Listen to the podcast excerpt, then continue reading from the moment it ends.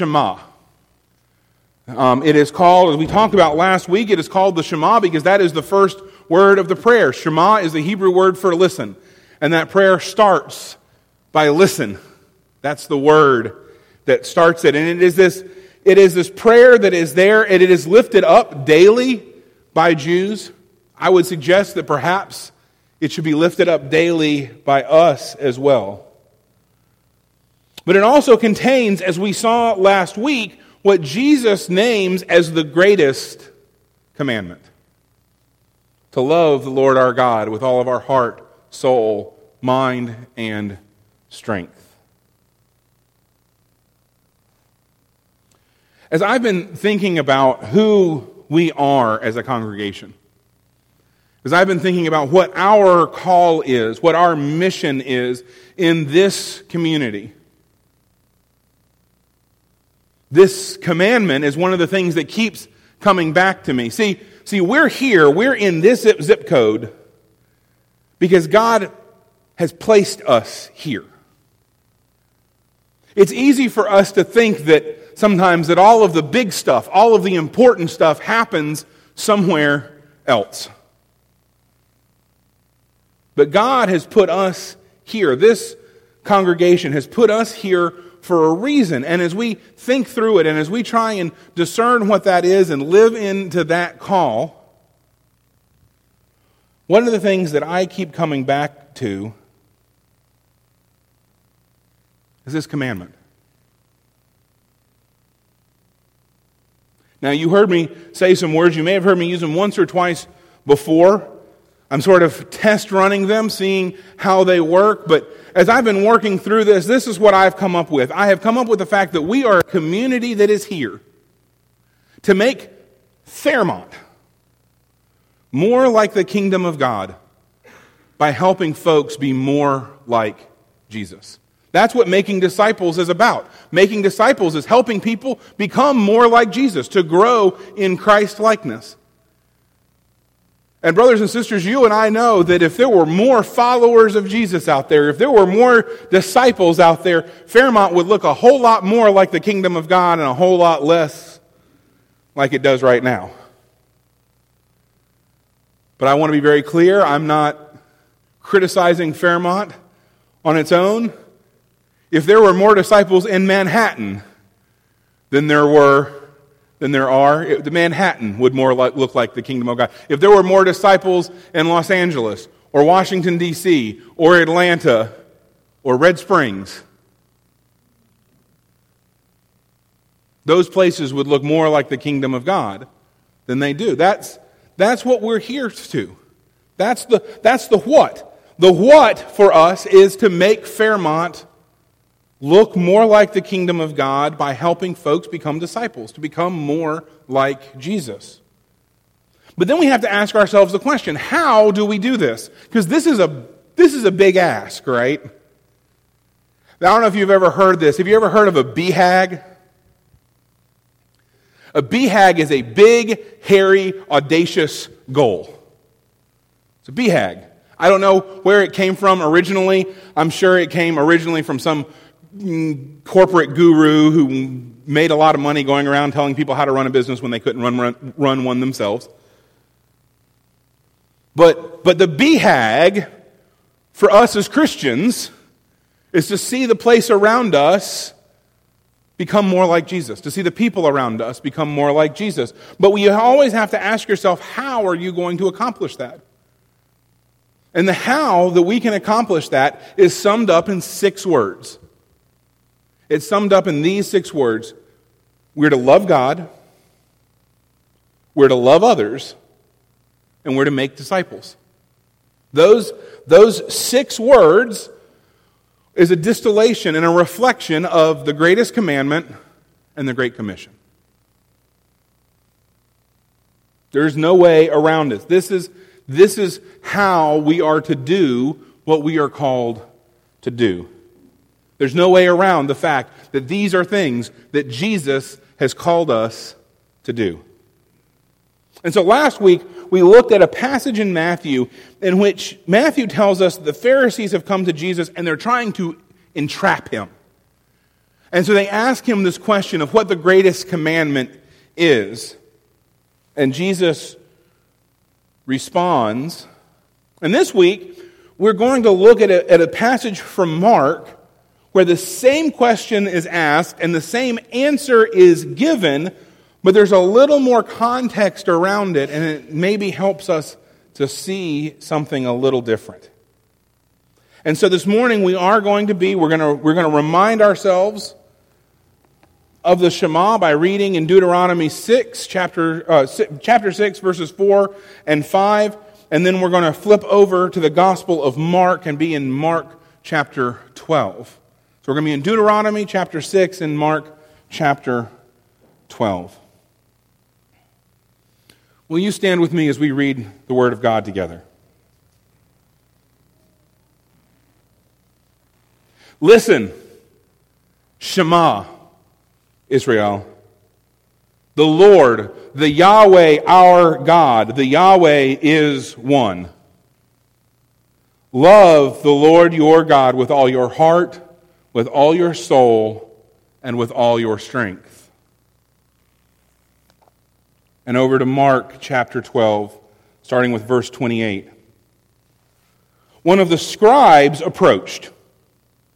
When he heard them debating, and saw that Jesus answered them well, he, the scribe, asked him, Jesus, which command is the most important of all?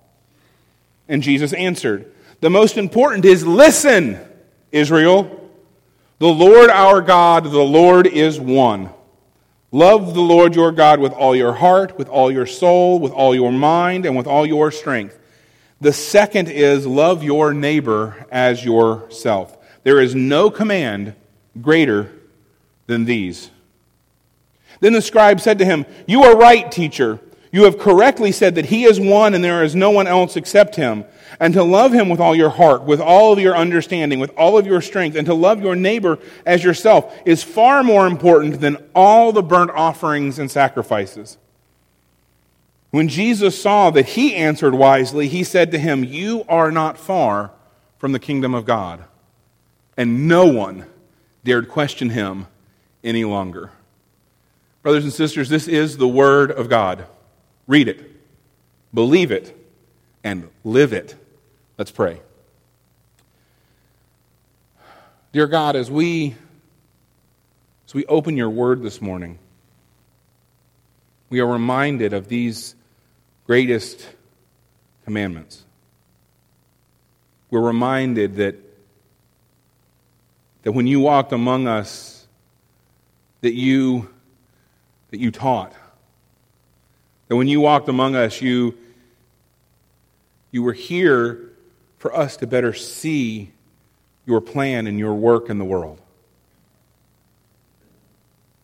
And so, God, I just pray that as we continue in the study of your word this morning, that the words of my mouth and the meditations of all of our hearts would be acceptable and pleasing to you our God and our King. Amen. May be seated.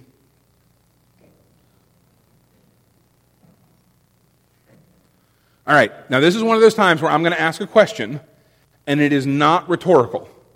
I want to see by a raising of the hands who likes Oreos. Oreos. Or, or as I called them when I was a child, black cookies as opposed to Nilla wafers. I mean, there were a lot of hands that came up. A lot of us like Oreos. All of us, I think, have like a special way that we eat Oreos.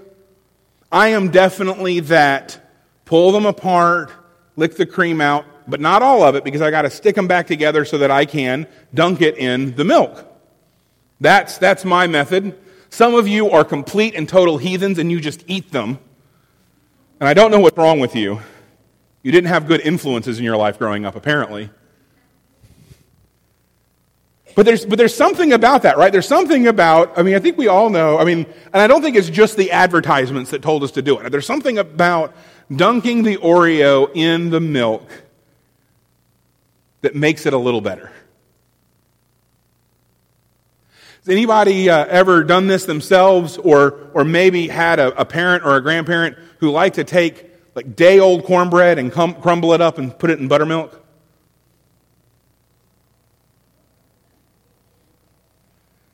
Granddaddy loved it. I tried it one time. Not my thing. He also liked pickles, pig, pickled pig's feet. Also, not my thing. But there's something about that, right? There's something ab- about it. And, and so, because we've seen these things and we've, we've lived these experiences, it's not hard for us to imagine immersing an Oreo in a glass of milk. It's not hard for us to imagine taking a piece of cornbread and crumbling it up and immersing it in buttermilk. We, we've seen people be baptized. We, we, we got to see just a few weeks ago, we got to see four folks baptized on one Sunday morning. It's not hard for us to imagine people being immersed in the waters of baptism because we've seen it and we've experienced it and we've lived it.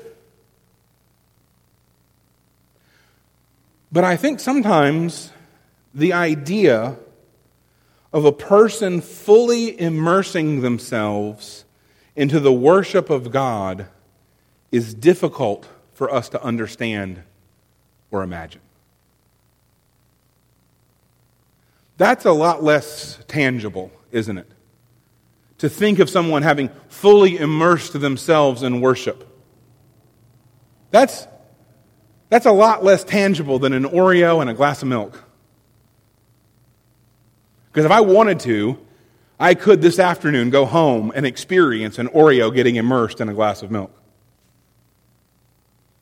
I'd have to pay for it with my Weight Watchers points, but I could experience it. But I think it's hard for us to imagine someone fully immersing themselves in worship because it's not something that we can just go and sometimes make happen on a dime. And sometimes it's not something that we see a lot of. But it's important for us to note that there is not an exception to this expectation. There is not an exception to the expectation of God that we will fully immerse ourselves in worship of Him. God expects a person's entire being to worship Him. Our love for God is to be total and is to be all consuming. In Deuteronomy, that's what's being commanded of Israel. Israel is being commanded to love God with her entire whole being. You know, this expression, with all your heart, with all your soul, and with all your might, is a favorite one in Deuteronomy. It actually pops up at least eight times in the book of Deuteronomy. Eight, I will say this, eight other times. It shows up in uh, chapter 4, verse 29, chapter 10, verse 12, chapter 11, verse 13, chapter 13, verse 3, chapter 26, verse 16 uh, in chapter 30, verses 2, verses 6, and verses 10. I think this idea that, shows, that it shows up over and over again can give us some insight into the Hebrew worldview. See, the heart was regarded as the seat of the mind and as well as a whole wide range of emotions. If you ever want to do some really interesting reading, do in, read about how some ancient cultures thought about where various things were located and originated from in the body. And so for the Hebrews, they understood that the, the, the, the, the, the heart um, was, the, was, the, was the seat of the mind, that, that that's where things originated from. And then there was this idea of, of the soul, and it's a little more difficult for us to define, but it, it seems in this, in this Hebrew thought to refer to the source of life and vitality. So the, the two terms, heart and soul, between them indicate that a man is to love God with unreserved devotion. That there is nothing that is a part of you that should be withheld from God. Now, as we read Deuteronomy, we don't see that might or strength is there in Deuteronomy, but, but when Jesus quotes that same passage, Jesus seems to add it. And at some point in the common vernacular of the Jewish and the Hebrew people, this gets added. And as it gets added, it's to, to let us know that it's, it's, it's to add emphasis. Because there comes to be this understanding, right, that you've got, you've got heart, mind, and you've got soul, but then we also have physical stuff too. And that that as well is to be devoted to God. We're to devote ourselves wholly to God because God alone is worthy of such devotion. All that He has done, is doing, and will do in the future deserves our entire being. We sing, we give, we serve, and we live as people who know that God is good and worthy of praise.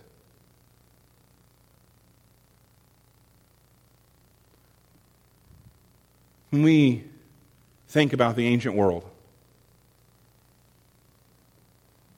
we think about all of these, these foreign gods. Some of them we read about in Scripture, and some of them we know because we've learned about Greek mythology or Roman mythology in school.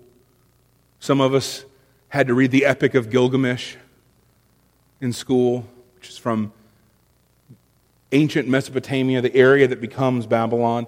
And as we read those, we understand that those gods are made in the image of man. These false gods are made in the image of man. They are, they are very human.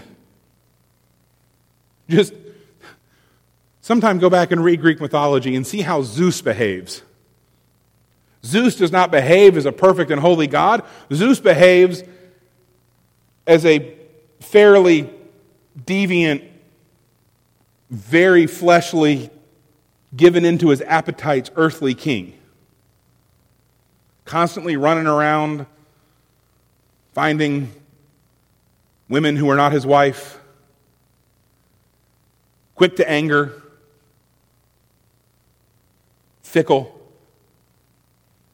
These were, this was the understanding of, of the gods before God showed up and called Abraham.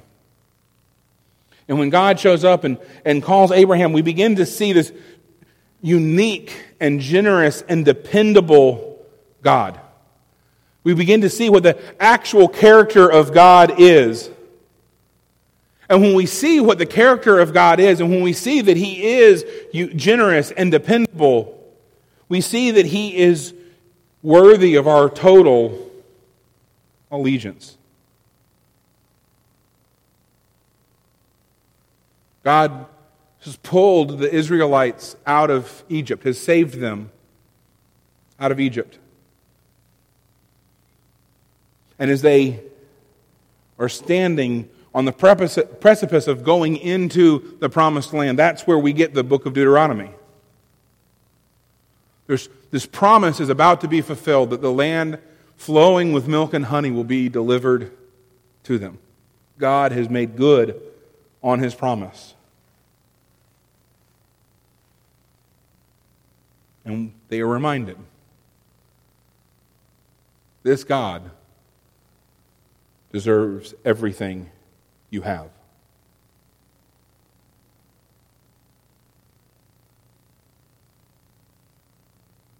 And so many, many years later, the people of God are under the rule of Rome. And there are all of these religious factions. There are the Sadducees and the Pharisees and the Essenes and all of these groups running around. And in the midst of that, this, this man comes out of Nazareth to claim that he is the Messiah, the Christ, the anointed one of God. That not only is he the anointed one of God, that he is God in the flesh. Now, if you are a Jew who has been told your whole life to have no God other than Yahweh, and someone comes walking along saying, Oh, yeah, by the way, that's me. you're going to have some questions. And Jesus got some questions. You know, last week we saw this passage in Matthew where Matthew makes a point of saying that the Pharisees wanted to trap Jesus in a question. And this week, Mark is not, is not clear as to that. In fact, as I read this passage in Mark, I don't feel like that this scribe is trying to trap Jesus at all. I feel like he's got a sincere question. And he comes to him and he asks him that same question that we heard the Pharisees ask last week Which command is the most important? I said this last week, but in case you weren't here or in case you have forgotten, there are 613 commands in the law of Moses. 613. Man, I've got a hard time remembering to turn the light off. I don't know what I'm going to do with 613 commands. There are a lot of commands. I mean, even if we look at just 10 of them, I don't know if there was somewhere in the Bible maybe where God had given us 10 commandments. It might be useful. But even if we look at the Ten Commandments, we can see that it is almost impossible for us to live. In fact, no, not almost. It is impossible for us to live a life keeping every single one of those commands every single day.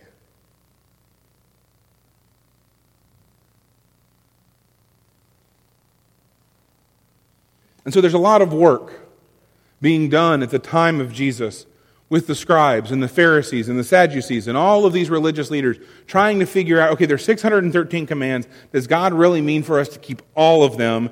If He means for us to keep all of them, what's the priority? Which ones are most important? Because after all, we live in a broken and fallen world, and the likelihood of us being able to keep all 613 is slim. So if we've got to break one, let's make sure that it's one of the not important ones. Well, brothers and sisters, they are all the law of God. They're all important. But this question of what is the greatest keeps coming up. And so they ask Jesus, What is the greatest commandment?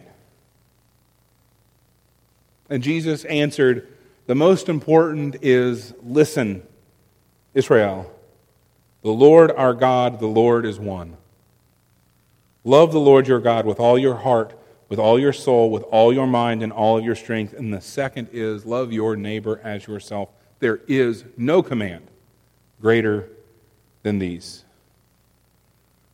This is the summation. Jesus in Matthew, right? Last week we saw that Jesus says this is the summation of the law. There is nothing else that goes into the law. In fact, we talked last week, even the Ten Commandments can be st- distilled down into these two commands. But we have to ask ourselves the tone is different here in Mark than it was in Matthew. Is this a different event or is this the same event? And the answer to that is I'm not sure, but. So this is where you're going to get into a little bit of my best educated guess. It's clear in both Matthew and Mark that the events that Matthew records immediately prior to this exchange are the same as the events that Mark records. The events immediately after this exchange in Matthew are the same as they are in Mark. It appears that this is, in fact, the same uh, event. And so, what makes them different? I think we have two options. I think the first is even though this is all the Word of God, there are still human authors involved, and human authors, when they sit down, inspired by the Holy Spirit, are trying to speak to a particular community and a particular set of events. And so I think the emphasis in Matthew is on a different syllable than in Mark. There is also the possibility that there were two events that were very similar to each other that at some point got conflated and the details got a little mixed up and it's all true and it's all right, but the human author put the, the detail in the wrong spot. I'm inclined to think that it's the first one. Matthew wants to make a point that the Pharisees want to trap Jesus. Mark is making a point about worship because he records the response of the scribe, which is not in Matthew. The response of the scribe changes the tone. The response of the, the, the, the, scribe is to say that to do these things, to love God and to love others, is, quote, far more important than all of the burnt offerings and sacrifice. Mark is driving home the point that to get the commands right, to do the will of the Father, is more important than the forms of worship.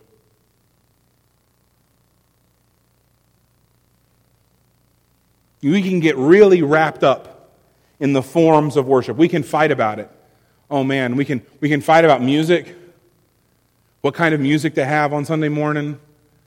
We can fight about, about dress, how we are or not to be dressed in worship. We can fight over whether or not to have a pulpit. We can fight over whether or not the light should be off or on. We can fight about the time of day that worship is to happen. In fact, sometimes there are even some folks who argue about which day of the week it is that we're to worship God. But all of these things mean nothing if we are not worshiping God by loving Him with our whole beings and loving others as well.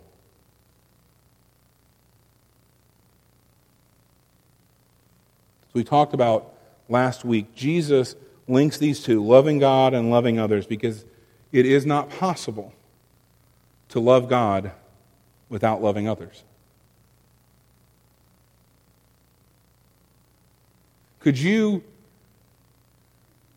could you love and respect and honor a person if you despised and mistreated the children that they loved?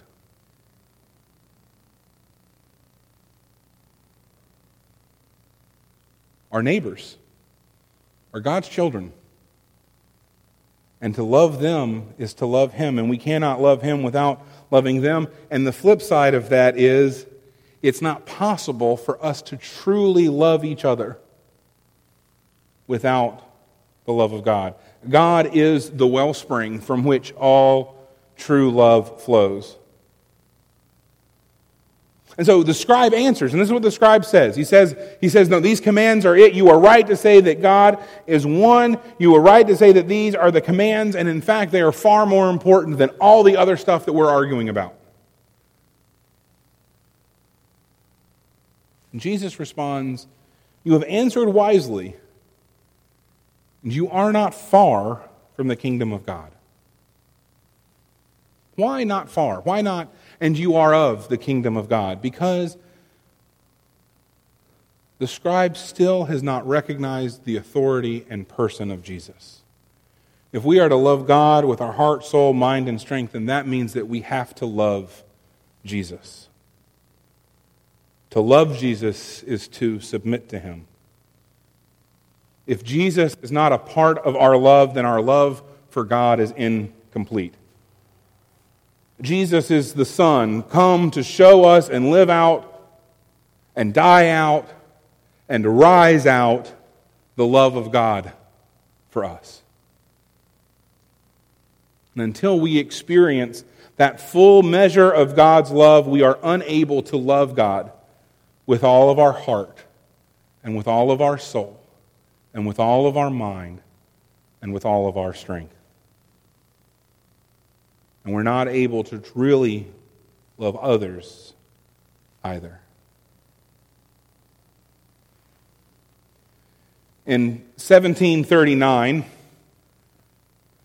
Charles Wesley wrote an 18 stanza poem that we are very thankful they only included four stanzas of in the hymnal.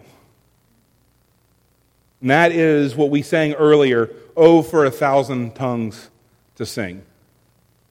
This is, this is what he writes reflecting on and celebrating his conversion. Oh, for a thousand tongues to sing my Redeemer's praise, that I would have a thousand voices that I could raise to give glory and honor to God. The glories of my God and my King and the triumphs of his grace.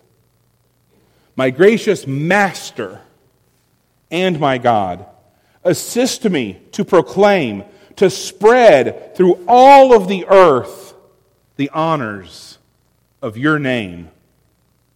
Jesus, the name that calms my fears, that bids my sorrows to cease. Tis music in the sinner's ear. It's life and health and peace. He breaks the power of canceled sin. He sets the prisoner free. His blood can make the foulest clean. His blood availed for me. Sometimes we sing words and we don't think about them and we don't hear them. These are the words of a man who has encountered Jesus, who has experienced that love, and who wants to give everything to see that love proclaimed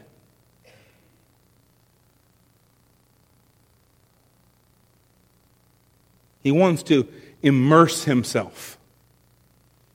But he knows that he cannot immerse himself separate and apart from Jesus. There was a, a writer that was very popular uh, several years ago. He died a few years ago as well. His name was uh, Brennan Manning. I don't know if any of you recognize that name.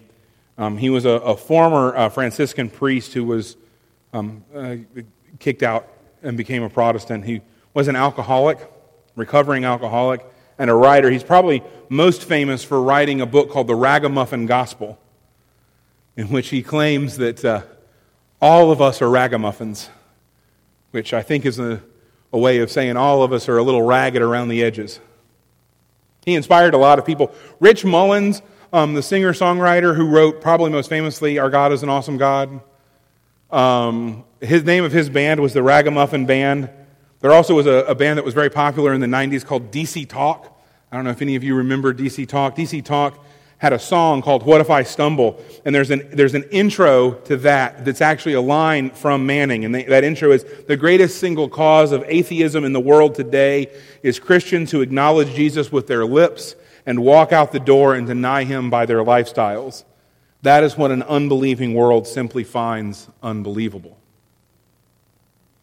But Manning was, was a person that, through his own life story and his own life journal, wrestled, wrestled with how to immerse himself in the love of God.